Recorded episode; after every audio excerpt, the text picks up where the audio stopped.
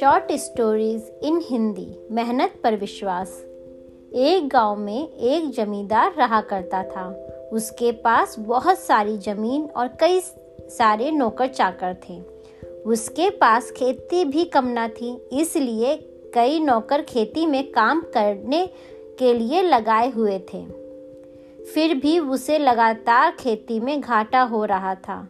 दिन प्रतिदिन उसकी खेती से आमदनी घट रही थी। इसलिए वह जमींदार बहुत चिंतित रहा करता था। एक दिन जमींदार का एक दोस्त उससे मिलने आया। भोजन करने के बाद दोनों दोस्त आपस में पुराने दिन याद करने लगे। जमींदार को चिंता में देखकर दोस्त ने पूछा, भाई, तुम क्यों इतने चिंतित हो? क्या बात है, मुझे बताओ। जमींदार ने कहा कि मेरे पास बहुत ज़मीन है और कई नौकर चाकर भी हैं। फिर भी मेरी आमदनी लगातार घटती जा रही है।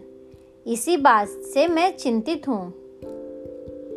जमींदार के दोस्त ने कहा, दोस्त, मेरी एक सलाह मानो।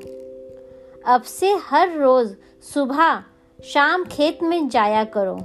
तुम्हारी आमदनी अवश्य बढ़ जाएगी। जमींदार को थोड़ा आश्चर्य तो हुआ, लेकिन उसने अपने दोस्त की सलाह मान ली। दूसरे दिन वह सुबह सवेरे ही खेत पर पहुँचा। उसने देखा कि कुछ नौकर खेत से गायब हैं और कुछ खेत में बैठकर गप्पे मार रहे हैं। खेत से कई सामान भी गायब थे। यह देखकर सारी बात जमींदार को समझ में आ गई। अब जमींदार हर रोज सुबह शाम खेतों पर जाने लगा। अपने सामने ही नौकरों से काम करवाने लगा और खुद भी नौकरों के साथ साथ काम करने लगा। खुद जमींदार को अपने साथ काम करते देख सभी नौकर भी काम करने लगे।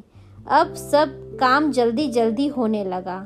थोड़े समय में ज़्यादा काम होने लगा और आमदनी भी बढ़ने लगी।